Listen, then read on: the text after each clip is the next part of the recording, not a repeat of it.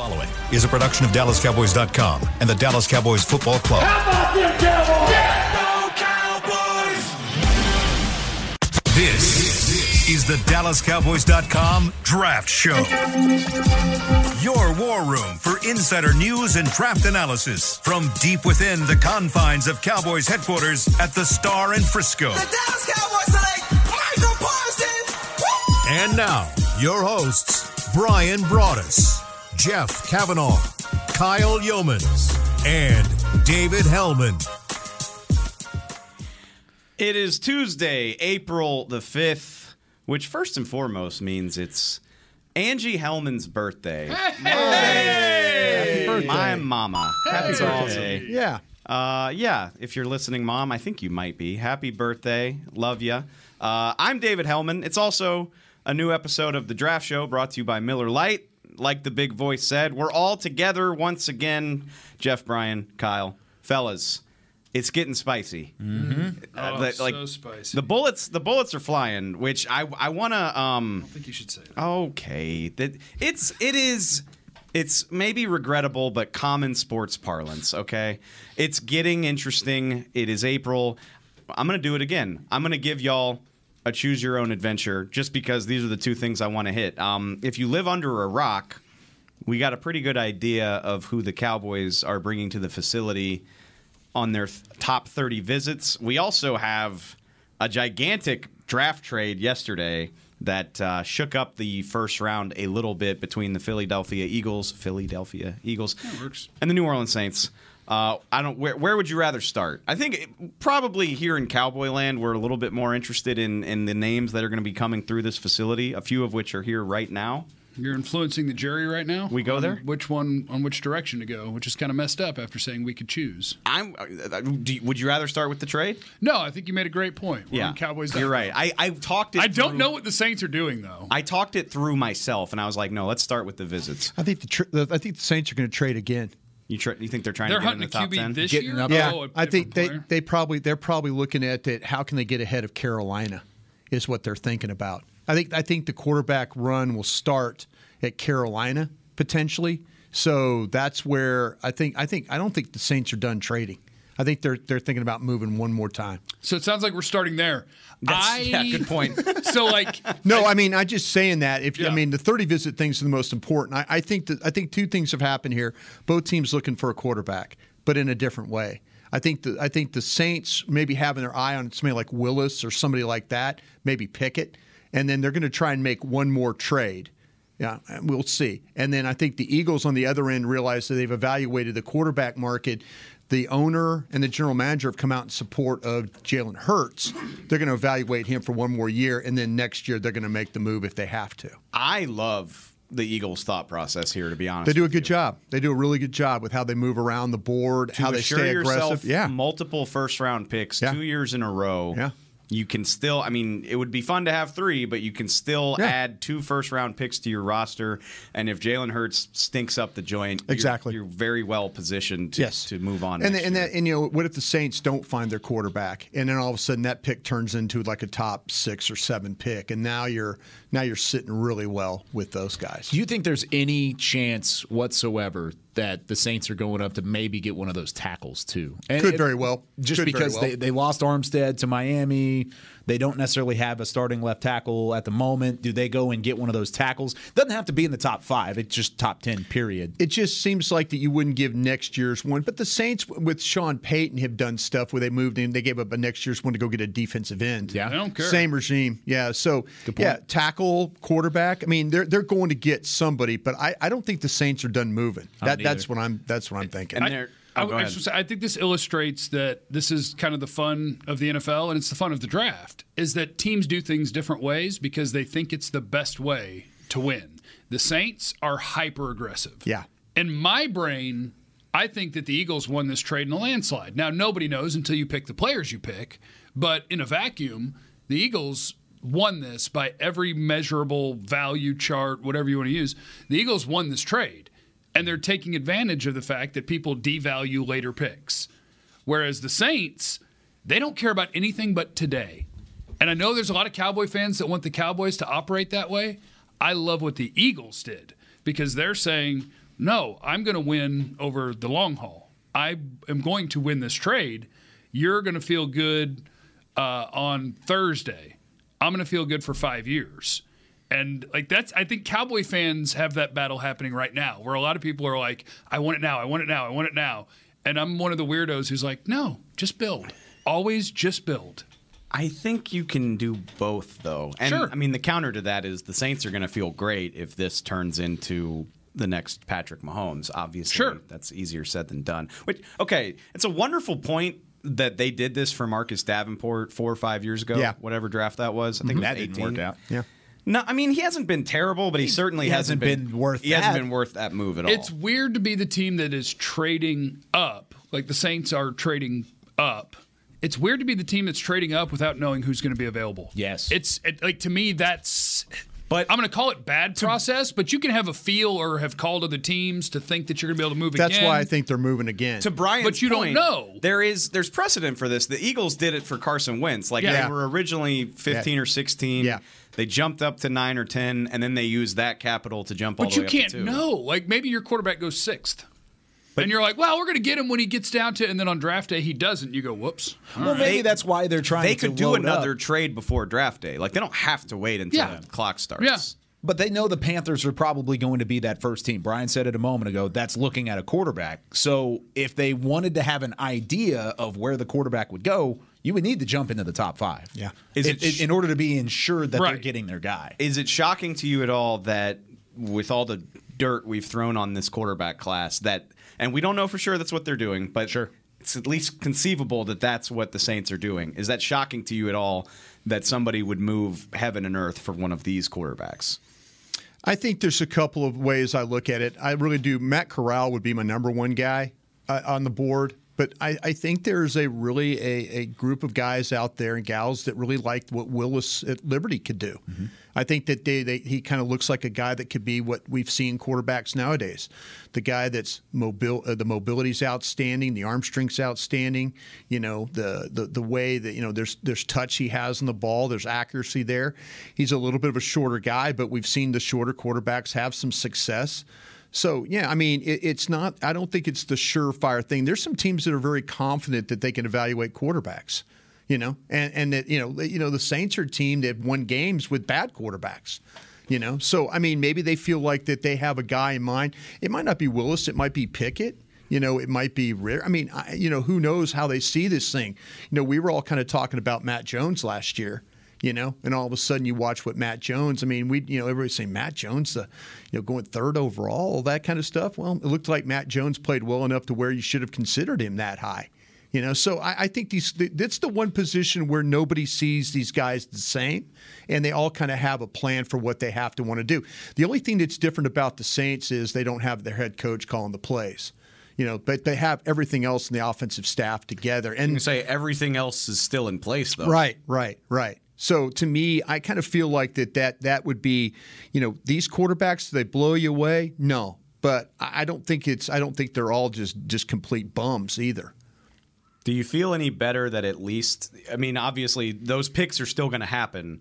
I feel a little bit better knowing that the Eagles only have two of those picks now instead of three. But they have 15 and 18, 15 right? and 18, yeah. Yeah, so they can. Still a wide receiver, probably. got an extra one, an extra two, and an Okay, extra three over the that's next two years. the draft show's problem in 2024 or 2023, not right now. Yeah, yeah. I, I- again, the, the the the Saints' view was for today. The Eagles' view was for next week. Sure. Yeah. Like I, I love the thought that if Jalen Hurts struggles, they are very well positioned. Well, they I mean, know. If you're, Yeah, if you're into know. the draft, that's Yeah. just sorry if it's the Eagles. I'm sure that bums you out, but like that's just smart planning in my It shouldn't opinion. bum you out. Either If you're a Jalen Cowboy- Hurts is going to play well, or you're going to chase Bryce Young. Either way, that's fun. Yeah, but the Eagles getting Bryce Young or C.J. Stroud probably doesn't make you very happy as a Cowboy fan, based on what we've seen. Ah, you them never so know. far. It's fine. true. All right. I mean, we're not going to ignore, ignore the other big news. I mean, shoot, we've been joking for weeks, like, oh, we're gonna we're gonna get some thirty visit names. You can't hundred percent vouch for the authenticity of the whole thing. Plans change, guys don't always make their trips, but the vast majority of of this year's list hit the internet late last week. Were there any big surprises for y'all, or does this kind of follow the roadmap we assumed all along? Instead of surprises, can I just throw out my favorite? Sure. Jelani Woods. The Cowboys are. I had to flip this because our guy Jon Machota is a real jerk and put them in alphabetical order, and I want them in position group order. Uh, they're going to visit. Machota put them in alphabetical order. Yeah. that is chaos. No. Yeah. Group Do you know how long it took me to hit copy, Group it- paste, group it by delete? positions. Like I had to move them into and go all the position way groups. through? Yeah. Come on. The Cowboys allegedly are going to visit four tight ends, and if you had to guess on their draft range, I think it goes anywhere from sixty to hundred and twenty. Yep. The Cowboys are hunting their next tight end, and it will likely be in the third or fourth round. And my favorite name on the list is Jelani Woods from Virginia, who was, I believe, Oklahoma State for three years, transferred to Virginia, had eight touchdowns last year, and he looks like a baby giraffe playing with humans, except strong. Uh, so, like, there's so many fun traits with Jelani It's Woods. fun to watch him go downfield. He's my guy. He's four six. He's a he's a big he leaper. He's hard as hell to tackle. He wears number zero. By the way, Virginia had a receiver that wore 99. So watching their tape is really fun. The tight end wears zero. A receiver wears 99. And their tight end six foot six plus. yeah, he's That's six, pretty six oh seven one. Yeah, Yeah. he's six seven. Yeah, uh, and he's 260 pounds or whatever, and he is held to tackle and tested as maybe the most athletic tight end prospect in the history of the league. So, like, he ain't perfect, but he's actually my tight end one, which I see for most people he's four or five, and there may be more sure things. To me, that's Marty B on steroids. Ooh. That's what Jelani Woods is. I do think in a class where there's not a surefire like top 40 tight end, that's it seems like a beauty is in the eye of the beholder kind of situation. What's getting held against my guy is that he's six seven and everybody else is five eleven. Yeah. and so he looks uncoordinated while he plays. But he's not. But he's not because the testing numbers say that he's Right. not. And this is like to your point, David. I, I I feel like the the draft being the way that it is allows for a guy that is so tradey to elevate quicker than in other drafts where there is that surefire tight end that had the numbers, had the production. Whereas Woods had s- s- solid production. He wasn't a bum at Virginia by any means, but he wasn't up at the top of the list like some of these other guys were. But the traits and the potential and the ceiling are all very enticing for a guy who could go in the second to, to fifth round. Bring him to me. any other any surprises, any names that really jumped Yeah, they out don't to like you? your Iowa center, I guess. Ah! Yeah. He, as, was- as far as we are aware, Yeah, Tyler I mean- Linderbaum is not scheduled to visit mm-hmm. right now. They've also, I was surprised to Two see Char- spots available. Charles Cross from Mississippi State, and I think Charles Cross is. you think that's a due diligence thing? I, you know what? I don't know. To me, it is. I need to ask what I have my gang of seven that I call on the radio that are guys that are working in the league, and I need to kind of figure out is Charles Cross really a slider? Have the media scouts made Charles Cross a top ten player? And in NFL eyes, he's really not. He's a top 16 player or mm. top 20 player. And so I need to figure that one out right there. I think what's interesting, if you just look at the list and study, I know on my board, I have five first round guys. And everybody else is just either second, third, fourth round in this in this thing. That'd be Davis, the defensive tackle from Georgia, Lloyd, the linebacker from Utah, Olave, Burks, and Cross, as I mentioned. So, you know, they're hunting they're hunting guys. I, I, I like what Jeff's talking about with the the tight end stuff. I think they're also hunting. Uh, if you want to be honest with, they're they're hunting these linebackers too, and they're not only Lloyd would be the first round one, but the other ones they're have they're hunting that position. They're also hunting second round or third round defensive tackles as well. So uh, I don't think I, I could I could with certainty believe that the the 24th pick is going to be an offensive player. It's either going to be a wide receiver it's going to be, uh, and they've got a couple of guards. I don't have Zion Johnson and Kenyon Green in the first round. Maybe they do, but uh, but that that I could I could with certainty say that they're having some questions about these these guards as well with all the wide receivers that they're bringing in. I think too. the the wide receivers going back to like Jeff's point when you're looking at where they're tabbing tight ends, the wide receivers that they're bringing in, at least reportedly, Burks, London, Olave. I mean, those are three guys that are going to be first round prospects and or uh, not available at 56 at least. I mean, Yeah. you would probably have to go trade up into the second round to go get one of those guys. So do they feel like that's a bigger need than we're anticipating? I know we've talked about these guys a lot but maybe it's more realistic than we initially Well- thought to have a first round wide receiver. It's got to be music to Jeff's ears. Just that they clearly, and it's music to my ears. I don't even have to. I was about to say you're, don't have to speak you're for just Jeff. on that train too. Well, it is it. They can't be satisfied with what they've done. I, if if they are, they're setting themselves up for a bad time. And Very much so. At the same time, and and though these are, it is it is a national storyline that they're looking at receivers. Ian Rapoport reported yesterday that Burks is visiting this week. Chris Olave, I believe, according to Adam Schefter, is supposed to be here today. Yeah, I'm gonna go look. Um, and then on top of that, over the weekend, it comes out that they at least called about DeVante Parker, Yeah. the Dolphins receiver who was just traded to New England. No idea what they pitched. I can imagine them trying to get him for one of those fifth round picks. Sure. Um, but they were what they got for Amari. Yep. Yeah, right. they were interested enough to call. Yeah. And so that leads me to believe that they are not satisfied that James Washington is enough to be a presumed top three. Well, I think also too when you start to talk, and I was mentioning about no Tyler Linderbaum, and you know that hey, thirty visits doesn't mean that they're completely going to draft guys, but it also means that they probably feel pretty good about Biadasz and, and Farniok. That kind of maybe will tell you now they're bringing in. You know, we've talked about you know with Cam Jurgens in Nebraska, mm-hmm. he's a little bit probably a guy that's very similar to you know what you have with Linderbaum with a little bit of a lighter guy. Don't think he's as good of an athlete or as good as a you know a player when you get him in space. But you know maybe they're thinking like that. Uh, you know that they they'll look at that a little bit later than maybe say at uh, at uh, at 24. we're going to get into this in Twitter on the 20, but I do I struggle with this because I agree. I mean, you can't read too much into these names because Yeah. like again, like last year's a great example. Parsons was a guy that they had looked at and they were tied to after they got wiped out at cornerback. But after that, they went down. Like everything after that were guys that they had not really been. Well, we didn't have the 30 visit deal last No, year. I know. because of the It- it was absolutely- quote unquote thirty. Yeah, yeah. It was. It was. It was all that Zoom stuff. I yeah. get that, but what, the point I was going to, it's normal to see them go away from the list the further you get into the draft. Yeah.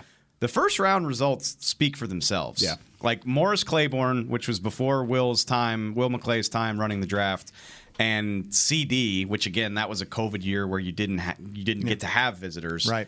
I think Demarcus else- Ware was one we didn't bring in Yeah. in 2005. If you want to go in, back into ancient history, Yeah. no offense. Uh, but I think they even fired. talked to CD in 2020, like virtually. I no, i think they did. but like you just there's was not a of there's not a limit on how many guys you could Yeah. talk to, that sort of thing, and it's easier to hide. The only two last year were, were Parsons and then I believe Quinton Bohanna. I think those Yeah. were the only two guys that they had even had a virtual meeting with. So that shows that they kind of meandered. Bohanna along. was a guy that McCarthy and Dan Quinn and Will were all at the workout Yeah. because they were there for Joseph, so Yeah. they, they saw that them with their own eyes. But I just, I mean, uh, Zack Martin, Yeah. Byron Jones, Zeke Elliott, Taco Charlton was a visit for Yeah. better or for worse. Yes. Leighton Vander Esch, even Trysten Hill in 2019. Like, I would call it a very good bet that the eventual pick is In at the the, building start this this week? week. Yeah. Yeah. That, I mean, history speaks for itself. Do you disagree? no, I, I don't. No, I think he's on there. That's why, and, and, he it's, and the only reason I would say that is because you don't have a traditional general manager here. You have a general manager in title, but he doesn't go on the road and evaluate players. And when they work at the combine, he's working on deals where whether it's Amari Cooper or Tank Lawrence. That their their attention is focused another way. They let Will and the scouts handle all the other stuff.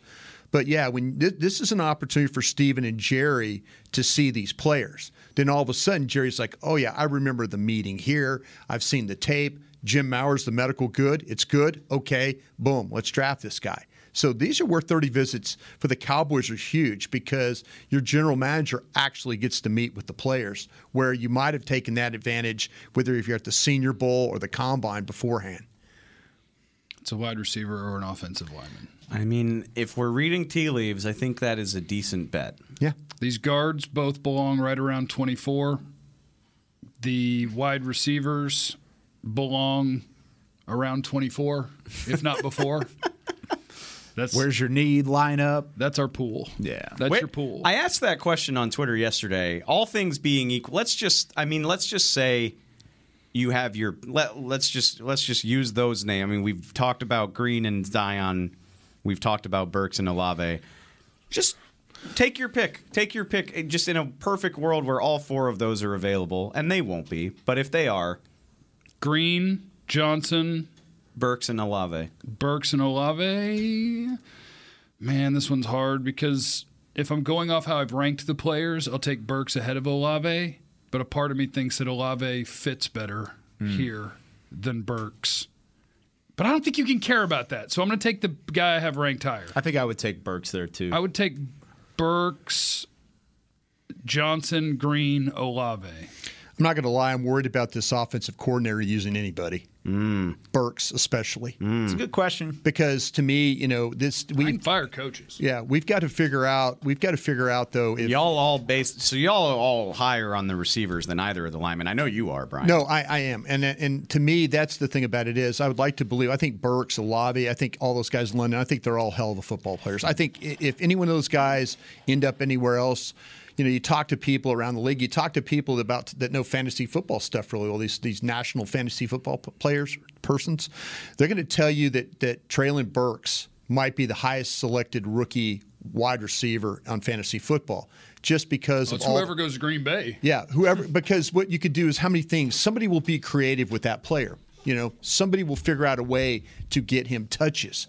That's the thing. Like right now, I, I think this. We we talk about this on a daily basis. I know on our show, we talk about CeeDee Lamb. Are you disappointed in CeeDee Lamb right now? Are you disappointed that he that he hasn't shown what maybe we've seen at Minnesota or in these other you know Cincinnati? Are you disappointed in him? Is it his fault or is it the OC's fault? Is it the quarterback's fault? That's a whole nother argument. But you worry about when you draft these players, are they going to be used to their full potential? If Dan Quinn was coaching wide receivers, I would say, don't worry about taking any of these wide receivers. They'll be fine. But with what's going on right now, I think you have to have some questions. Will you get the ultimate uh, uh, from all the, these offensive players you draft? I think there's questions about the, the offensive line coach. Are you going to get the maximum out of Zion Johnson or Green? You know, that's a question you have to ask yourself. You know, and Jeff's right. You can fire these coaches, but these coaches will at least be here for a year. You know, and then you'll have to figure out. Oh well, you know, look at the look at the situation with Connor McGovern. Connor McGovern is in the same exact grade spot that we're talking about Zion Johnson and also Green. Yep. One two one grade, top of the second round. Where are we at right now guard? We're talking about a guard, right? Yep. You know, is that the coach? Is that the player? Did the scouts misevaluate? You know, these are all things that are going to factor into this draft. You know, because when you take these guys, you know, are you taking the right guy, and are the coaches going to get the maximum out of him? I think that's the biggest question you have right now. So, with all of that being said, where do you feel like those guys that he just named off, the four names, which one would be most utilized or best utilized in this situation, wherever they land, whether it be the offensive line or the wide receiver? I, like I say, I absolutely love CeeDee Lamb, wide receiver number one on my board. I think the guy sitting to my right was the same way. I think he'd be wide receiver one in this draft too. I agree. Okay. Do you feel like they've used CeeDee Lamb in a way that gets the absolute most benefit out of him? Sometimes. Sometimes. Yeah. I mean, Not not to where we vision him. I don't believe. No. Ma- I'm speaking. But how for, much I'll of that? speak for my. how much speak- of that was they couldn't block? The second half of the year, no receiver was going to put up big numbers because you were against two high yeah, shells I'm and you just weren't going to get it. I'm not disappointed in the way CD's been used. I, I'm not really. No. His numbers just haven't been Justin. Je- I see what you're saying. You're saying the guy, he's the not guy, the guy goes to Minnesota, and I mean, we all He's not felt. we- we Ja'Marr all- Did we? Did anybody have Jefferson over CeeDee Lamb? No. no. Okay. But if you're going to hold him to the standard of the best stats in the league, like I'm holding him to the- I'm over the last two years probably leads the league in yards. I'm, If I'm- not, I'm he's very holding him to the Set the. I'm holding record. him to the standard of I think that we can get more out of the player. Agreed. That's what I'm saying. I I'm think not. that's I'm- what they're saying across Yeah. the room too, though. See, that's what I'm saying. If we're evaluating the player and we feel like that he, we should get more out of him, and we're not, then then that's where the questions. I mean, again, I'm not saying we shouldn't draft, but I have my. I was kind of starting to feel like that's what you were saying. no, no, I'm, I'm kind of feeling like no, you're going to have to draft That's- because this team does that. That's I was what they about do. to be like Brian. This they got to pick a guy and then he's got to play. No, So, no, I mean, absolutely, absolutely. But you might not. it- It's funny. you- You almost have to get the absolute right guy for that to work because maybe you don't. Maybe you don't get the absolute best out of these guys. It's hard to say which one of these guys would you take when you have questions about the guy, the guy coaching them. You know, are you are they absolutely getting the best? Okay. And I, if you told me they were taking a defensive player at 24, I would feel a lot better about that than an offensive player. All right, so just skip all of that. You you can't fix that. So which player do you feel the best about knowing all of that with all of the concerns you just laid Burks. out? There we Burks. Okay. Burks. because he's my highest rated player. So, Out much like much like CeeDee Lamb was my highest rated player, you know, at wide receiver. BPA. Yeah, And now you're really upset about the 1,100 yards and leading the team in touchdowns. I'm upset because I think they could do more. I'm upset because I think what, what what's the guy get at Minnesota? How does he do, how does the guy at Minnesota play? Do you feel like the guy at Minnesota is a better player right now than CeeDee Lamb? Yes. Do you feel like the guy at, do you feel like the guy at Cincinnati is a better player than C- than CeeDee Lamb? Probably. Yes. I think a lot of it has to do with the fact that he could be better than 1,100 yards. But if you're okay with that, that's fine. I, Block. I agree with Brian that I mean, you're, you're the one that you're the one that cheerleaded for CeeDee Lamb. Yeah. I mean, went out of your skull Yeah. for CeeDee Lamb. Yeah. You're okay with 1,100 yards right now? I'm okay with being realistic. Like we interviewed Amari Cooper every week, and we talked to CeeDee Lamb. And that's both another of them thing, said they- the same thing. yeah. When you're facing two high shells and a four man rush that's getting home, if you're looking for a receiver to go to fifth for 1,500 yards, that's your fault. No, It it's- ain't happening. It, it's it's Ever. it's the fault. It's the fault of scheming him in a way that you cannot. That say that they don't play too high shell. Scheme up to beat seven in coverage with a four man rush getting home. Okay. I love. I would love to see the scheme. So you're going to draft an offensive guard. You're just going to go ahead and draft the guard then, right? No, I'm going to draft the best player. Can we also Who's the best at, player then? And that Who is the best player? I said Burks in that scenario. But I answered okay, but okay. So you're you're not. leaves You're, you with work to do a guard. yeah, you- you're you're talking So you about. do it. You just argued with me about blocking. Yeah. Okay.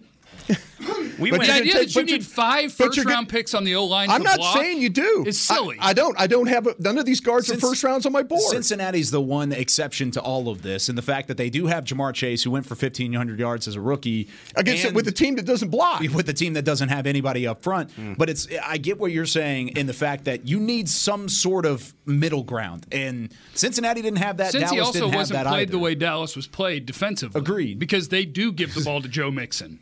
P- teams are honoring both The run. against them. Yep. Against Dallas, they didn't. So block. Makes me think I would rather have a guard at 24. I don't know. It's a bad process. This is the, It this is a is bad the process. war room. I- Yeah. if I can't find a starting guard in the second round, I got I got issues. All right. They they uh, they tried to, and they drafted him in the third. They had a one two one grade on the guy. I can turn this into a segue like I like to do. We have questions about this we, my God, we're way over anyway. So we'll take this break and be right back. At Smoothie King, we are blending goodness to fuel your greatness. Every blend is crafted to help you achieve your health and fitness goals. Smoothie King uses only whole fruits and organic veggies. You'll never find sugary syrups or artificial flavors, colors, or preservatives. And unlike some other smoothie places, there are zero grams of added sugar in many of our blends. Smoothie King is proud to be the official smoothie of the Dallas Cowboys. Place your order in the app or online for pickup or delivery. Smoothie King, rule the day. What do you call a group of grown men and women with their faces painted silver and blue who get together every week to share a three hour long ritual of jumping, singing, and toasting Miller Lite in 10 gallon hats while yelling, How about them Cowboys? You call it Miller Time in Dallas. Here's to the Cowboys. Here's to the original light beer. It's Miller Time. Celebrate responsibly. 2021 Miller Brewing Company, Fort Worth, Texas.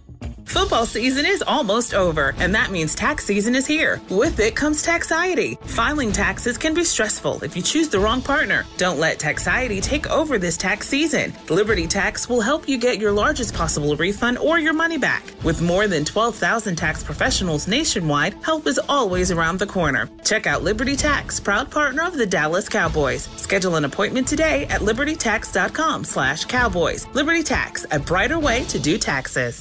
Hey, Cowboys fans, if you're thinking about attending a game this season, visit cowboystravel.com to book your travel package today. Stay at the team hotel, have dinner with a Cowboys legend, and experience AT&T Stadium's exclusive VIP Owners Club. Also, tour the star, get autographs from your favorite players, and talk X's and O's with me, Mickey Spagnola. The official travel partner of the Dallas Cowboys will take care of all your travel needs. Visit cowboystravel.com. This, this is the DallasCowboys.com Draft Show. Welcome back to the draft show presented by Miller Lite. Also brought to you by our friends at Liberty Tax. You know the drill, libertytax.com slash Get cowboys. close. Did my taxes last week. I did too. I'm done. Did not. Took me 20 minutes. It was You a them on your own? Yeah. No, you went through Liberty Tax. Yeah, I, Tax. well, I- on my own with help from Liberty Tax. Way to Oh, go, there we go. everybody. That's it. Uh, all right, before we got, Were you drinking Miller Lite while you were doing them? I'm usually drinking Miller Lite. He's My looking through his there? Essilor lenses. Yeah. Yeah. Let's get Was into Rowdy it. helping you with them? He had Chris, Bose I'm headphones ignoring, on. I'm ignoring this. We got off Twitter track. on the Thank 20. you, Chris. We're getting into the questions. Rowdy Which, pointing at your taxes with like the big old smile on. But he can't hold a pen. Yeah, he can't help. Rowdy's trying to type on He's mashing You're the type asking- his. W two hey, with hey, his, Rowdy, is that a with his deduction? You look at him, he's got this big old smile on his face. Brian and mascots. It's a, I do love a mascot. Daniel wants to know. Daniel wants to know, gentlemen. We sort of. This is the last thing we were talking about before the break. This visit list, if we can trust it, Yeah. it's very heavy on the day one guards and receivers. It is. It's awfully light as far as day two types of guys, and I do like well, sort of like what we t- uh, in at those positions. Okay, I was about to say. no, at those positions. Gotcha. Um, and I feel like I think people. This is a situation where I wonder if people read too much into the visit list because he's basically saying, does that mean that's going to be what the pick is, or can you imagine a scenario where maybe it doesn't unfold that way? Or what if they go up and get two of those guys You Could, I'm I'm trying to. Uh, in the early in the second round? Trade up? Yeah. I'm not saying trade up in the first round. Yeah, maybe no, get back you. in the top 40. what position group is not on here with first round targets that could be the wild card? Linebacker. Linebacker. But Devin Lloyd's on there. Mm, I Okay, think. I think. Quay so like To me, they're that would- doing the work there. If you ask me, if you okay, if you ask me a surprise pick, if you ask me a surprise pick, if you're one that would just because we think it's going to potentially be the wide receiver or guard, the wild the wild card pick out of this whole thing would be for me would be Lloyd.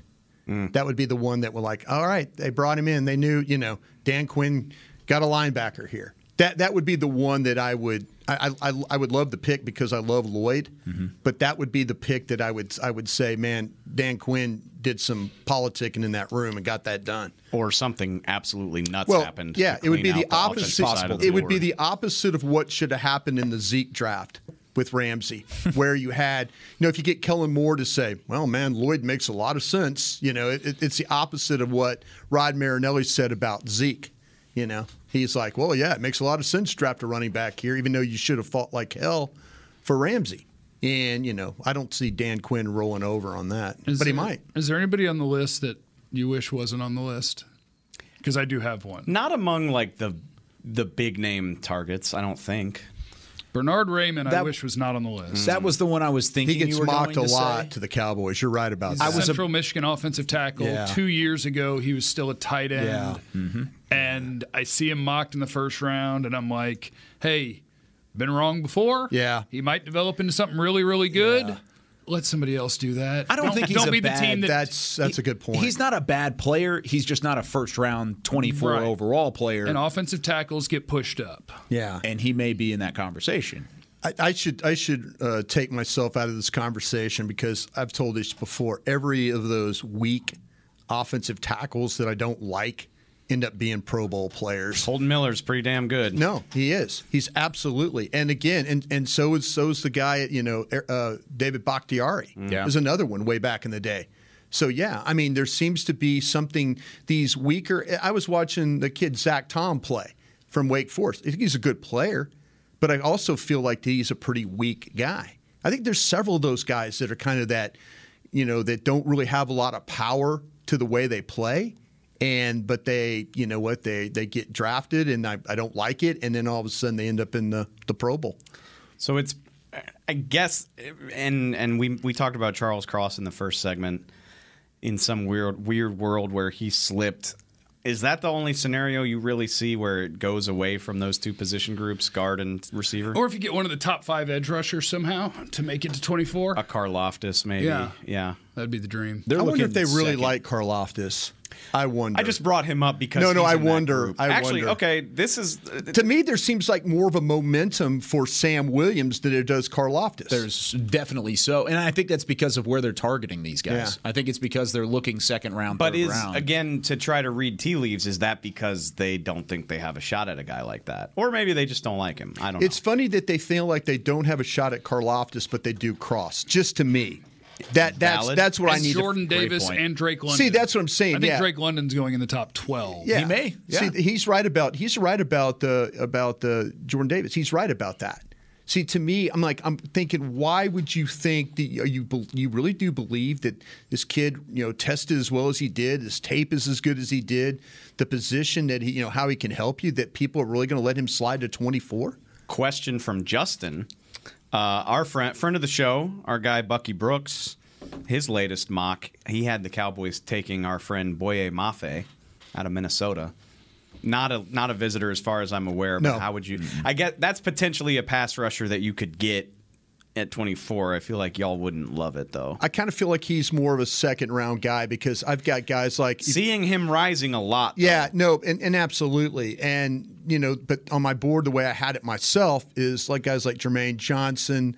And then I kind of have Mafe and Sam Williams all kind of grouped there in that second round. Yep. Is what I would do. So that great again, maybe like a one, two, three, one, two, four, you know, right, you know, right at the top of that second round, just outside, because I got 20 first round grades. So those guys are all kind of in that.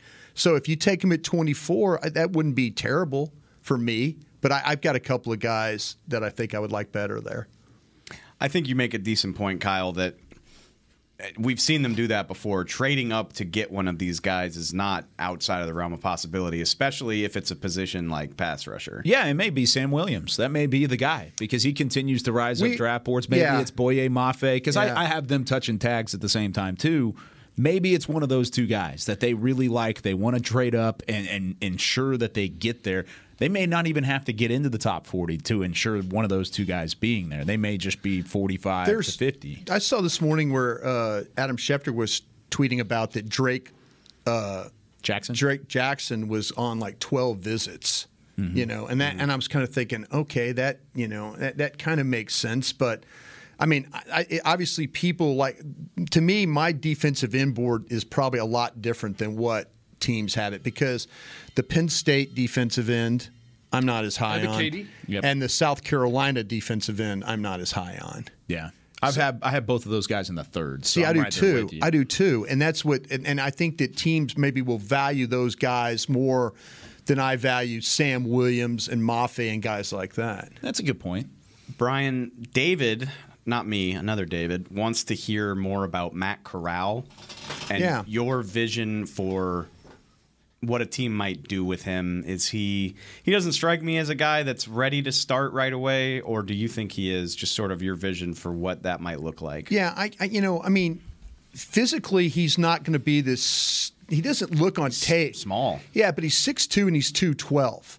But you watched. He's I watched 212? He looks smaller than that. I watched his pro day the other day, and he and he looks. He doesn't look just impressive. You know, heck, the kid from BYU, Wilson, he didn't look physically impressive last year at Nope. all. And look where that ended up. But I, I think when you watch him play, he might not look like a stout quarterback, but he sure plays like one. When you watch him carry the ball, I mean, there are plenty of times where all of a sudden he's running the ball, and you're going, okay, I, you know, not he's not going to do it in the NFL probably as much, but you you you, you see his toughness there. You see him running over people. You, you know, he's always going to try and make sure that the play is successful. I kind of I called him tough. I called him hard nosed. Uh, he's not afraid to lower the shoulder and get the first down. I think he's an outstanding ball handler and faker.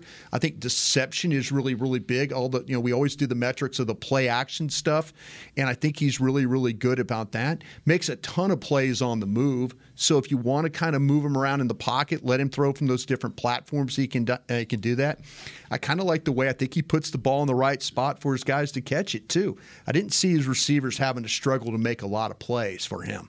So I, I, I kind of I like him. I think I, I think you know I think he'll he's one of those guys like I said, he'll play hurt and he'll continue to thrive. That's just he's the the heart, the desire, and I think he's got the uh, the intangibles as well as with the ability to to kind of put it all together.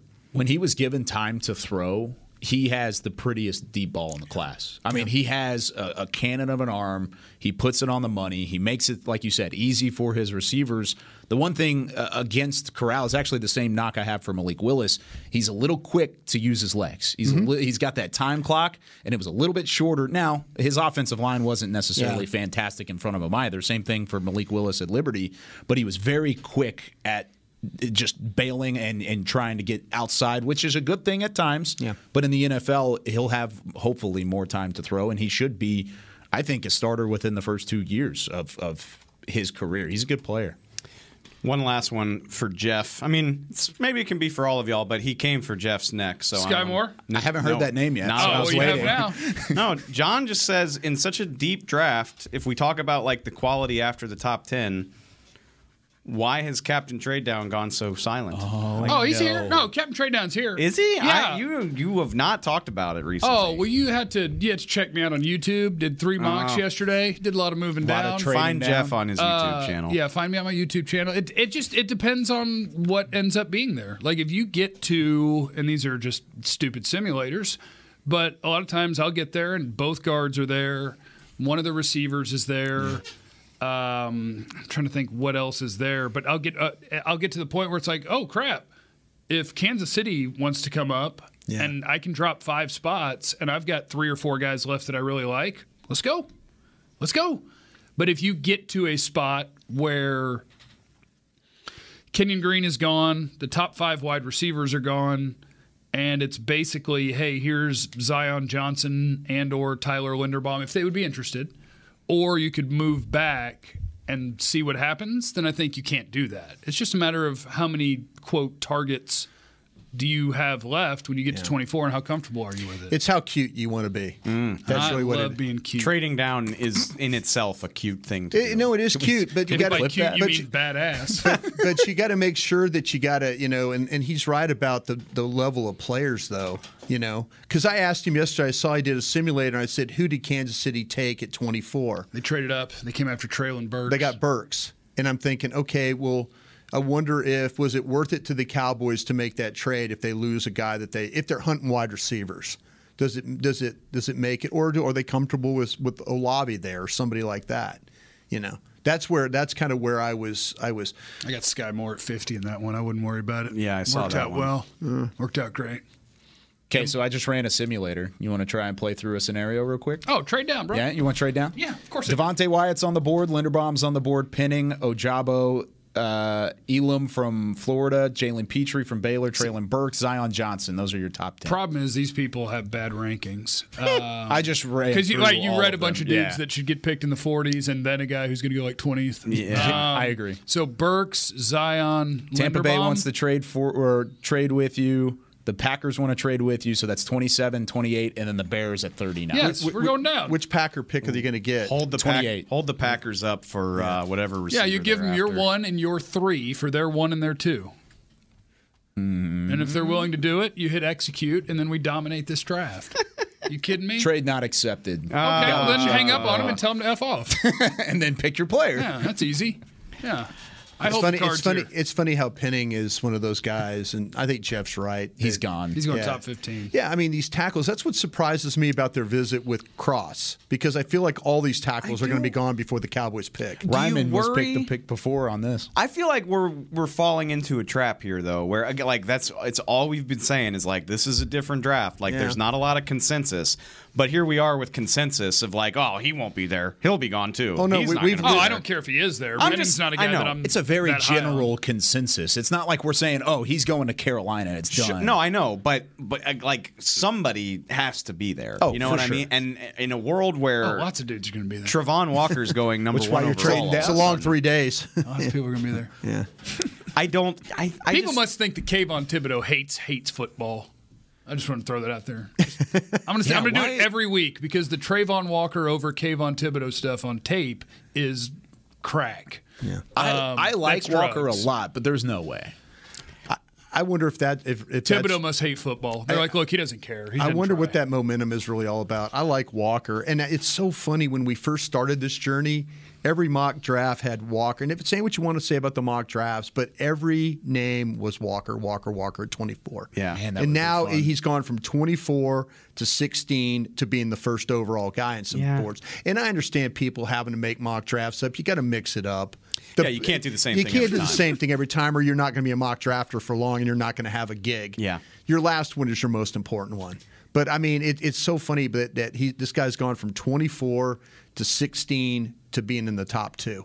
I'm just I and I, I'm just trying to I'm trying to keep my mind open because I, I I at any rate I hope that the first round is as surprising as I think it'll be. You know what, if I make, would- make for some fun radio. Bring me Thibodeaux. If I was a, if I was Sure, a Giants, sure. if I was a Giants at five and at seven, why would you not just take the two best offensive tackles? You know, something like that. I mean, that that's where I'm seeing like these tackles could be going because there's just so many teams ahead of you know, up there that need these offensive linemen. You watch them play and they just can't do anything. Jeff's talking about it. You can't run the ball, can't pass protect. Teams are bad at blocking. Yeah, if the Giants come out of this draft without Sauce Gardner, I think they might be making a Sauce. Gardner might be the best player in the draft. Hmm. All right, we're running short. I do. I teased the return of Tell Me More, so I want to give us time to get to that. We're going to dive into some later round prospects when we get back from our final break. Stay with us.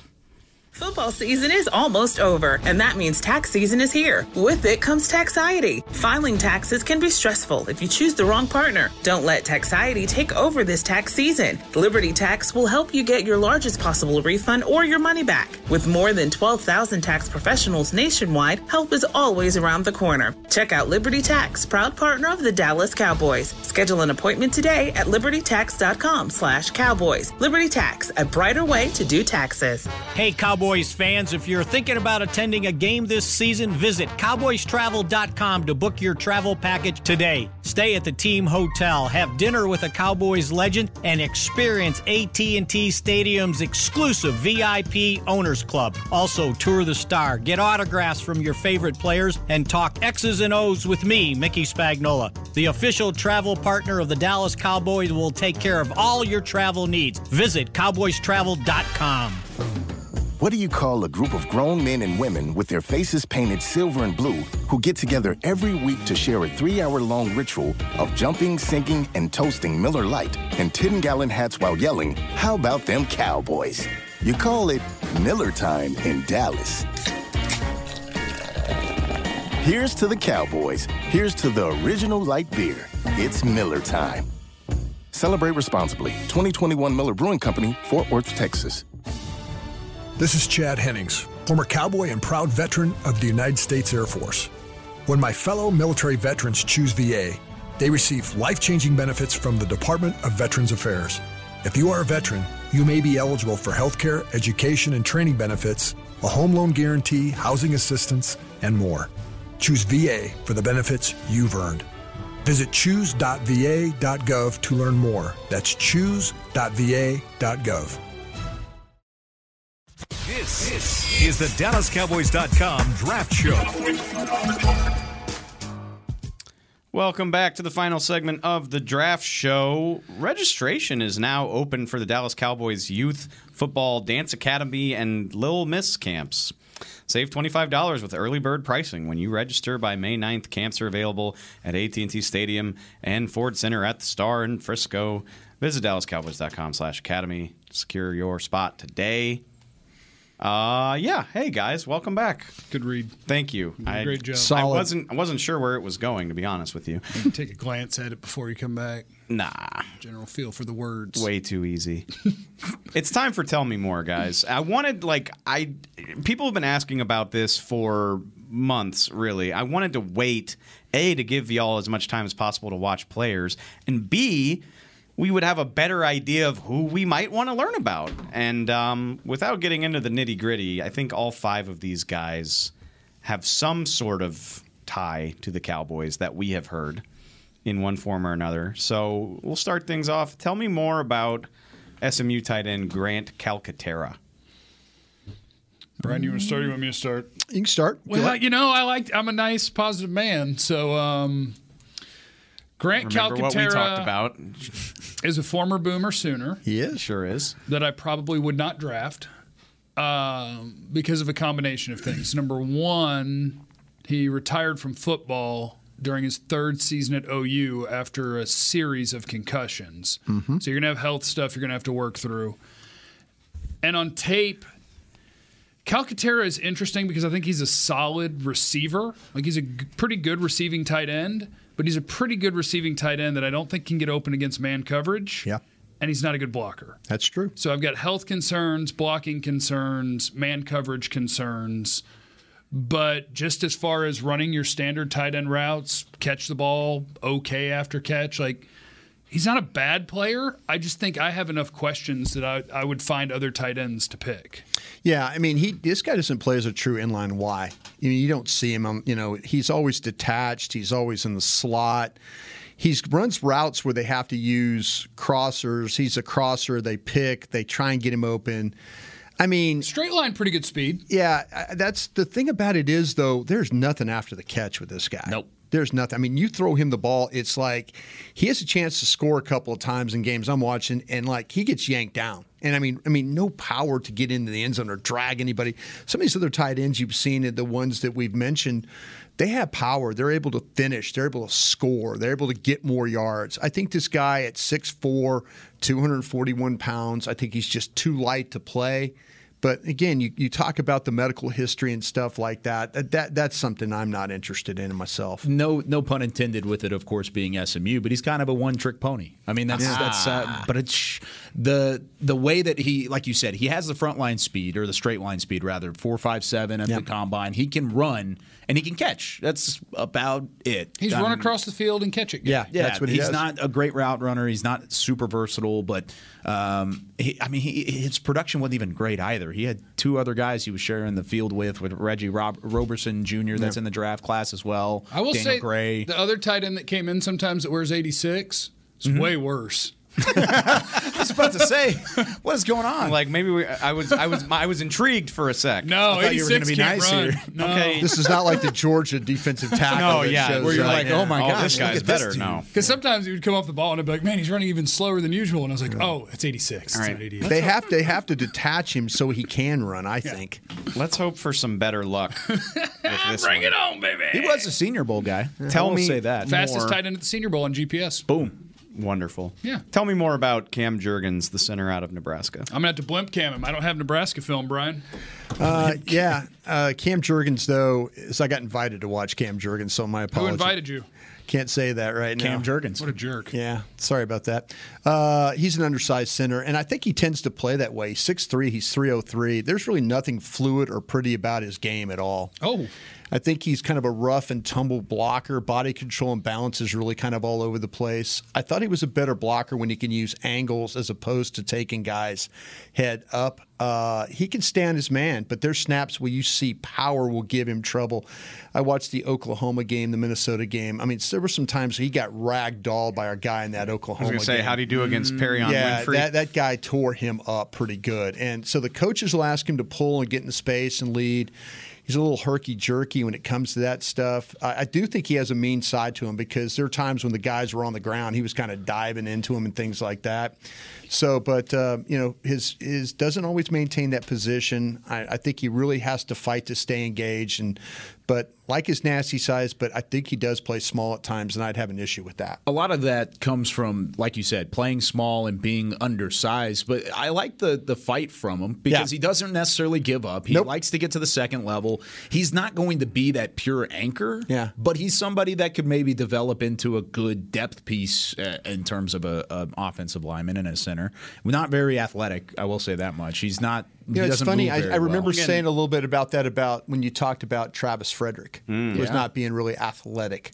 You know, but Travis did a great. But you could see Travis though on the move and stuff like that. You know, staying with his guy. This guy, like I say, I, I just kind of feel like that I'm. I'm getting a guy. It, it's so funny when you watch a guy like say, and Linderbaum's I think the best center in the draft, and when you watch him, he's just so smooth getting to his blocks and positioning. And this guy, it's like a it's like a work to have to stay in position, where these other guys just kind of him, uh, Fortner, the guy from uh, from Kentucky, I really really like. Good position, handle big guys, don't get bullied. You know, those are the kinds of guys I like. You expect that clunkiness to come from some of the bigger players at the position. I mean, look at Dohnovan West from Arizona State. I mean, he's a hmm. little clunky, but he's huge. I mean, Yeah. he's got a massive frame. and then you've got Kennard. Yeah, Kennard. He's oh man, he's Big old very- monster, but kind of clunky. very clunk. clunky. He's Yeah. a good player and he's ex- exceptionally strong. But yeah, I, I just don't see that same kind of. I see the same kind of clunkiness. I don't see the same kind of potential with Cam Jurgens. If if they were good enough to go where those guys are going, we wouldn't just now be talking about them in April. I think So- he's a depth piece. I Yeah. think he's Believe how mean you guys are being to this guy. Oh, stop Such it. a sweet man. You're the one that just called out both SMU tight ends. Tell me- not just one. It's a fair point. yeah. there was no reason to mention the you other just one. threw in the other guy. Thought you were about to say something not like you His know, but you know this guy's pretty good. Actually, no, he's even worse. His family's listening. I'm Tell me sorry. more about Verone McKinley, the Oregon safety. Okay, so this is one where, um, again, there's a reason it's this late before we talk about him. This is a guy that I desperately want to like because Verone McKinley is a really smart, really good football player. He's just small and unathletic, according to measuring for the NFL. Like he's 5'10, he runs a 4'6'5.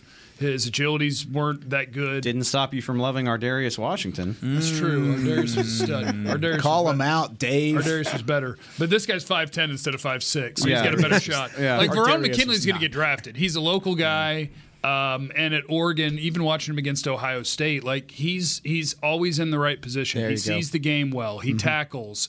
He does all the things you want. It's just a matter of how high are you going to draft a guy when a lot of the other guys are going to be two inches taller, run a tenth or two of a second faster, and just be better athletes when we're going to play NFL football.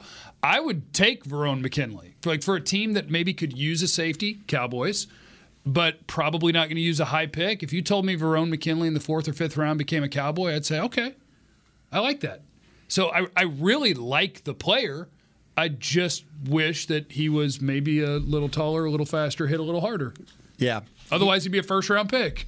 doesn't have great length or speed, but he has instincts and awareness. Yep. And I think that's the thing that puts him in position to make plays. You can watch the UCLA game where uh, he he's this is how smart this kid is. Balls on the ground, and like uh, the the UCLA offensive lineman is about to dive on it, and he gets up there and he scoops it away to move it further up the field in order so he could pick it up.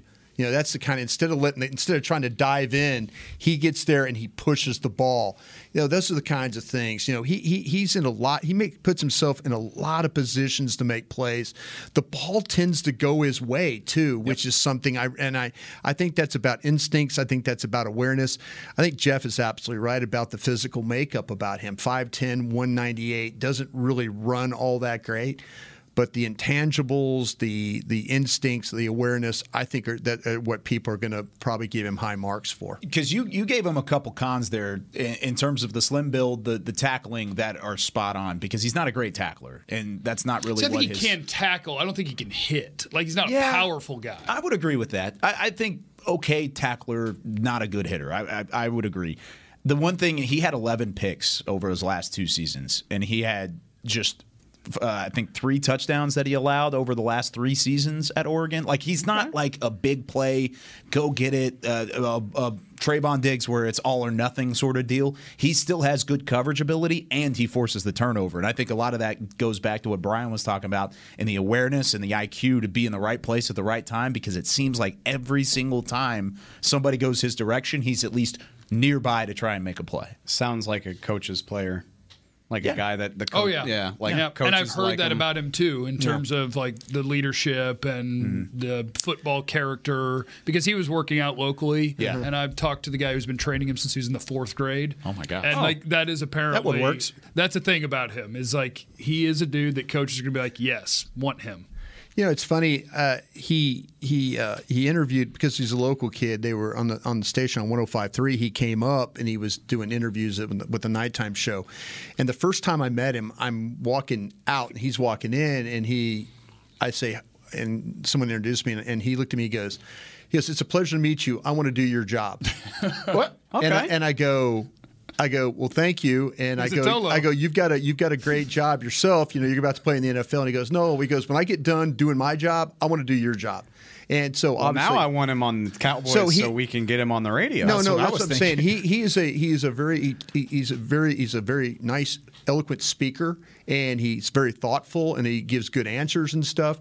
And I told him, I said, man, I go, I enjoyed watching you play and stuff like that. But he is, I think the I think the his intelligence is elite for football. I hmm. really, really do. Coach's player. Yeah. I'm sold. Yeah. Took me from 88 to 56. Let's go ahead and make it. I'm just kidding. Just, just kidding. Just no, kidding. no, and, but he, you know he might not end up here, but he's you're going to go somewhere and you're going to be watching a game on Sunday or whatever, and he's going to make a play, and you're going to go, Oh, there I, he remem- is. I remember that. yeah.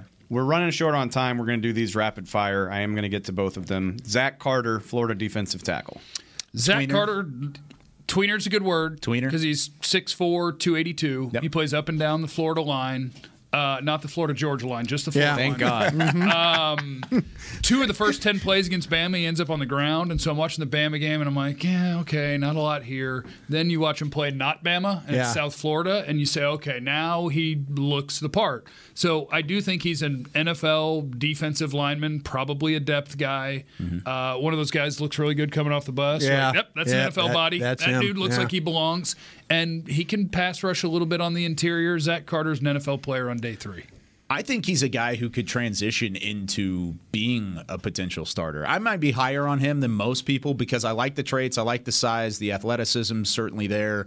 I it's it's basically like you said. There's a lot of raw to his game, and where do you play him? Do you want to if you want to put him solely at edge rusher, put him solely at edge rusher. Let him build in an NFL offseason for a little bit. If you want to put him at interior, do that as well. Either way, I think he's better off the edge.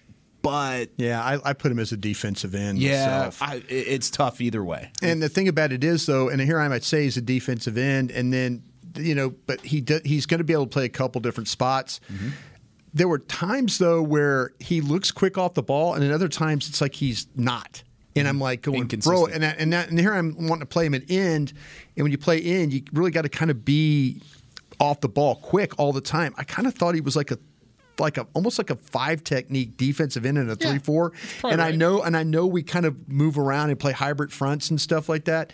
But I thought the way that he played with leverage was his best thing. I really did. I mean, his hands and his leverage. But other than that, man, it was kind of up and down with the way he really, really rushed the passer. Day three, though. Yeah. Yeah. Yeah, Yeah. early day three. Yeah. Charleston Rambo, Miami receiver, will round this episode out with him. Another Oklahoma transfer, Jeff. Boomer Sooner.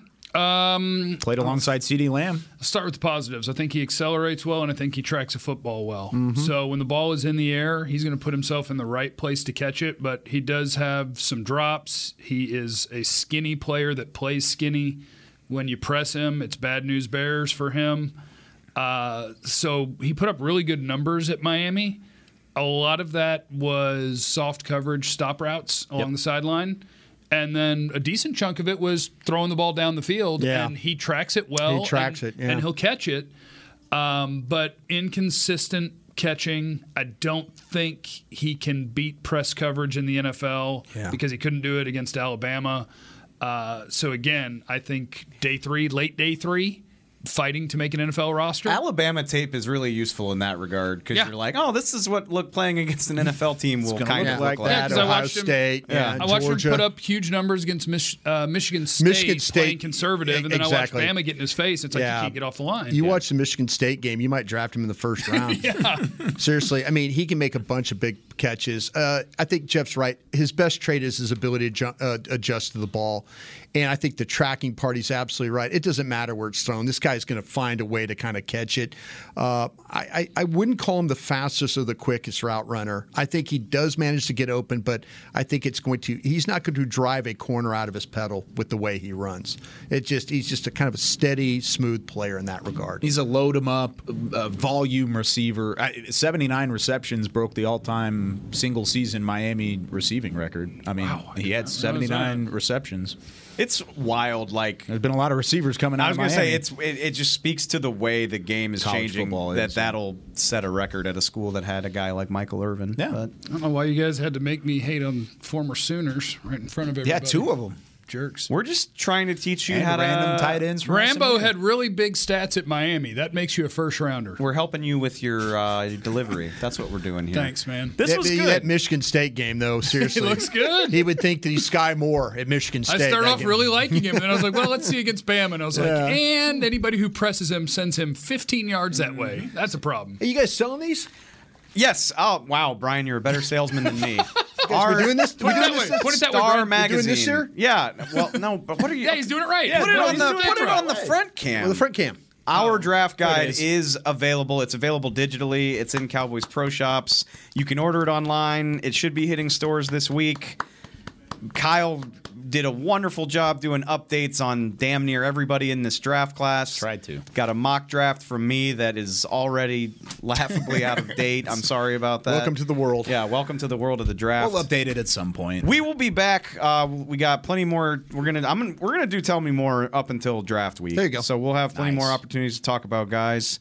And uh, look, I'm. I'm really confident some more wild stuff will have happened by Thursday. So uh, thanks for listening to for the draft show. For Jeff, Brian, Kyle, I'm Dave. We'll talk to you all next time.